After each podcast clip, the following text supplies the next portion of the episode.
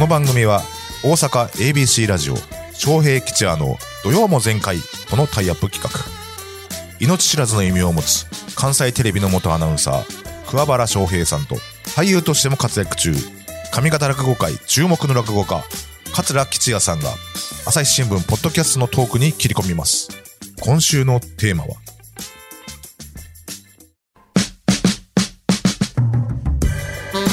もっとハットポッドキャスト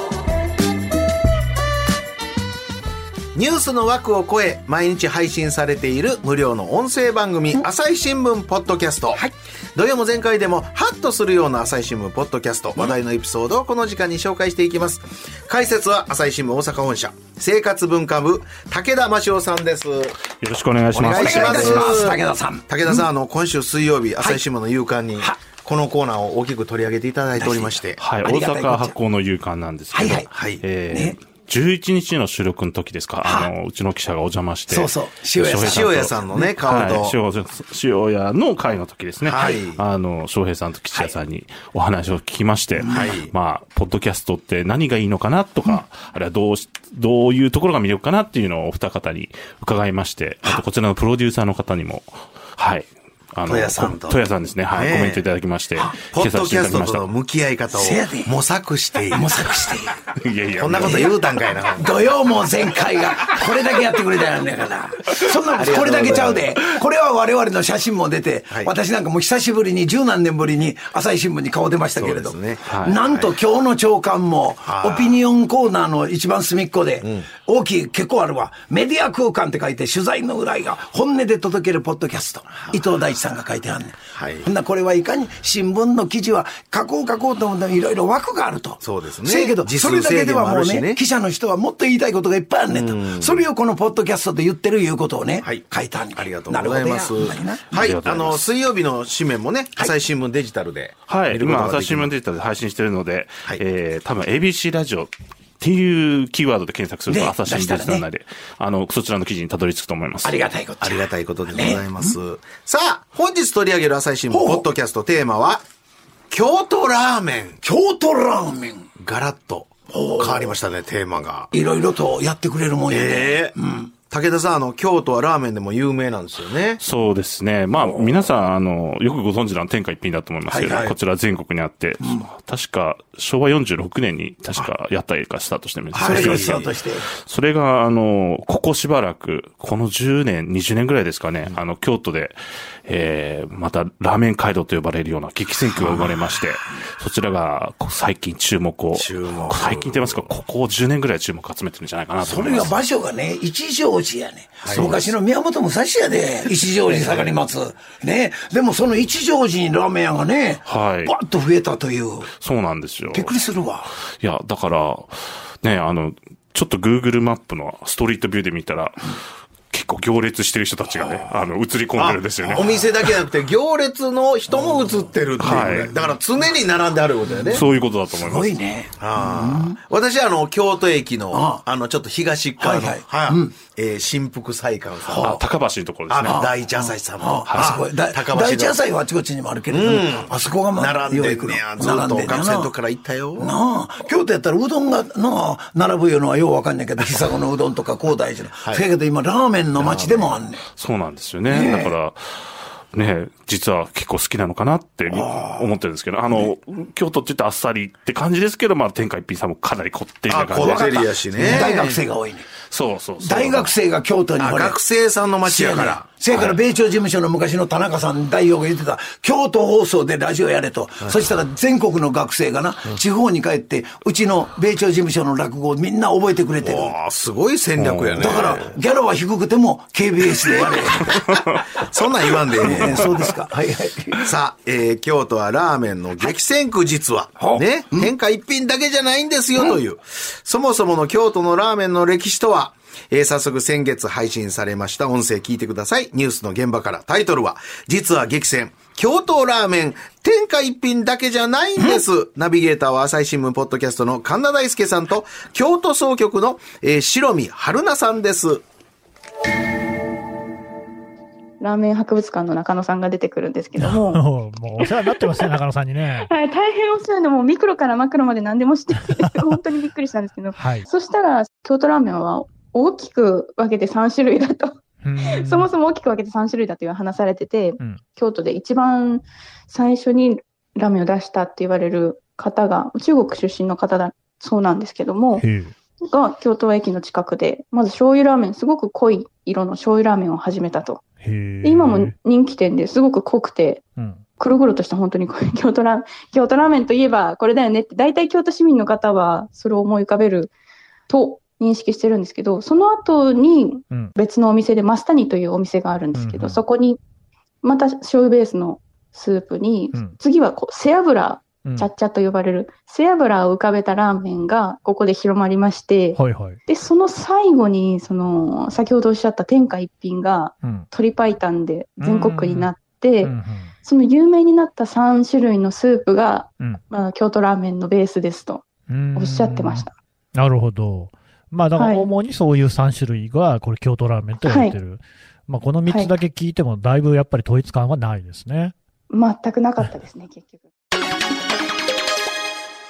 おお京都ラーメン、この味じゃないんですね。なんか、その聞くところによるとやっぱりその3系統で、さっき黒々としたスープって言ってたのが、先ほどおっしゃった新福祭か。あ中橋のねそれがあの、焼き飯まで黒いっていう。真っ黒のね。あそうはいだから、あの、その3つっていうことなんだろうなと思って、確かに、えいろいろ行くと、その3つの系統のどれかに行き当たるような気はするんですよえ、ね、高田さんも食べに行きました。えっ、とね、えーいくつ、何店か行ってるんですけあど、行ってまますおうあ、古いところの、っていうか、老舗って言っていいのかなわかんないですけど、あの、陳友さんとか、あと、高安さんですか。はいはいはい行ってはんねん。はい。あと、最近のところだと、あの、ラーメン層、夢を語れという、あの、二郎インスパイア系と呼ばれる、デカ盛りのところがありまして。デカ盛りなんですよ。それはあの一回こう箸でぐるーっと、ぐーっと麺とひっくり返さなあかんぐらい。ああかんのはい。さすがにもうちょっと、中年なので、最近はいかないでもうすけ そんなど。ボリュームが あって、でかい。すごいですね。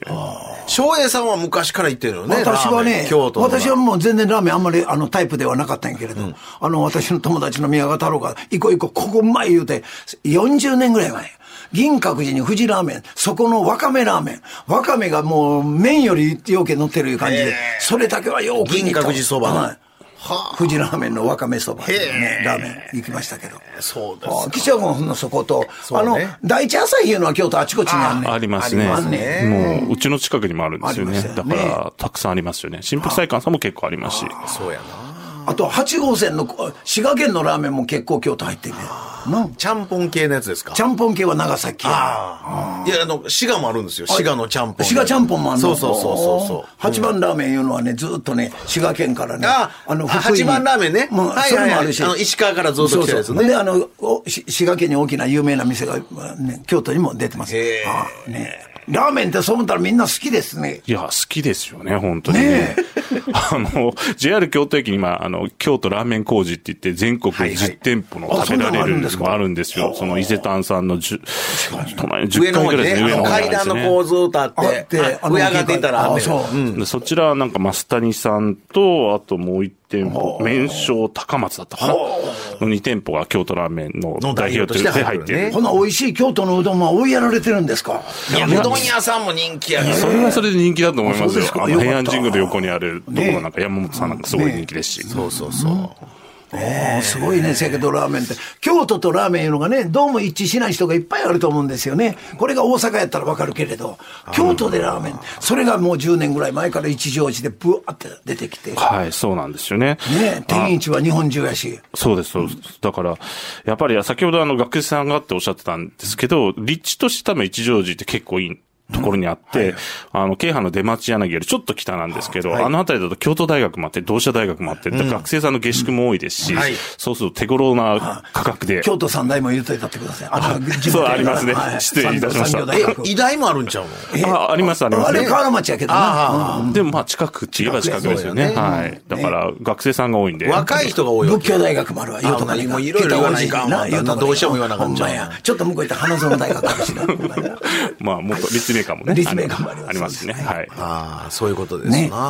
うんラーメンなあの、こ、この時期はやっぱり何寒い日に、ちょっと温まりたいいうのでね。そうですね。ちょうど昨日、今日と雪もちらついてたので、はいこういう時にこそいいかもしれないですね。もう今夜泣きそばはないんですかね減りましたんですかねピーヒャヒャヒャラヒャラヒャラいうやつ。夜泣きは最近行かないですけど、でも、どこぞに屋台が出ているという話なんか聞いたことありますね。なるほど。この他、ポッドキャストの中では、あ武田さん、どんなことを語られてますかね。実は、えって思ったのがですね、えっ、と、18年から、2018年から20年の1世帯あたりの外食の中華そばの消費額っていうのがは、実は京都はあんまり高くないという。あら、え外食してない。全国52の都市の中で49位だったという。へえ。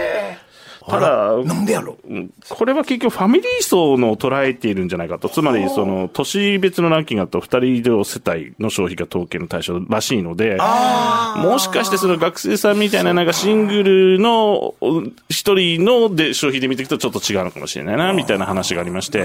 確かにそうや。で、その、まあ、白見さんがですね、そこら辺の話は、実はあの、記事にも書いておりまして、そちらは朝日新聞デジタルで一乗寺って検索すると多分出てくると思います一応で。出てく京る都総局しょ総局の白見さん。はい白見春菜さんのあ記事先ほど声出てたし、はいあ出てくると思います。わかりました。ーねそれ、また聞いて私なくんださかいもう横綱ラーメンをいつも取り寄せてね、あらのうちの孫が食べとるけどね、うまいうまい言うてね、国道沿いにあるもんなあれは京都かな、大阪かな、ようわからラーメンない。あれは京都だと思います。京都ですか、横綱ラーメン。私のあの、初任地の朝日新聞埼玉総局の近くにあったのでよく行ってました。そうですか支店が。はあい。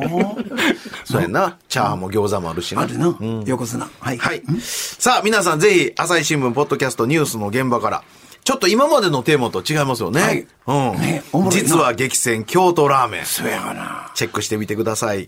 聞き方は簡単です。お手持ちのスマホパソコンから、朝日新聞、ポッドキャスト、はい、京都ラーメンで検索するだけ。もしくは土曜も全体の、土曜も全開のツイッターで今日ご紹介したエピソードリンクしておきますので、そちらからお聞きになることもできます。さらに私たちが喋った今日の放送内容を、来週金曜日17時、朝日新聞ポッドキャストの中で配信する予定でございます。こちらもチェックしてください。朝日新聞大阪本社生活文化部、武田真潮さん、ありがとうございました。ありがとうごあざいまりがとしうたございました。お聞きの皆さんもこのコーナーの感想、取り上げてほしいテーマなどお送りください。以上、もっとハット、ポッドキャストでした。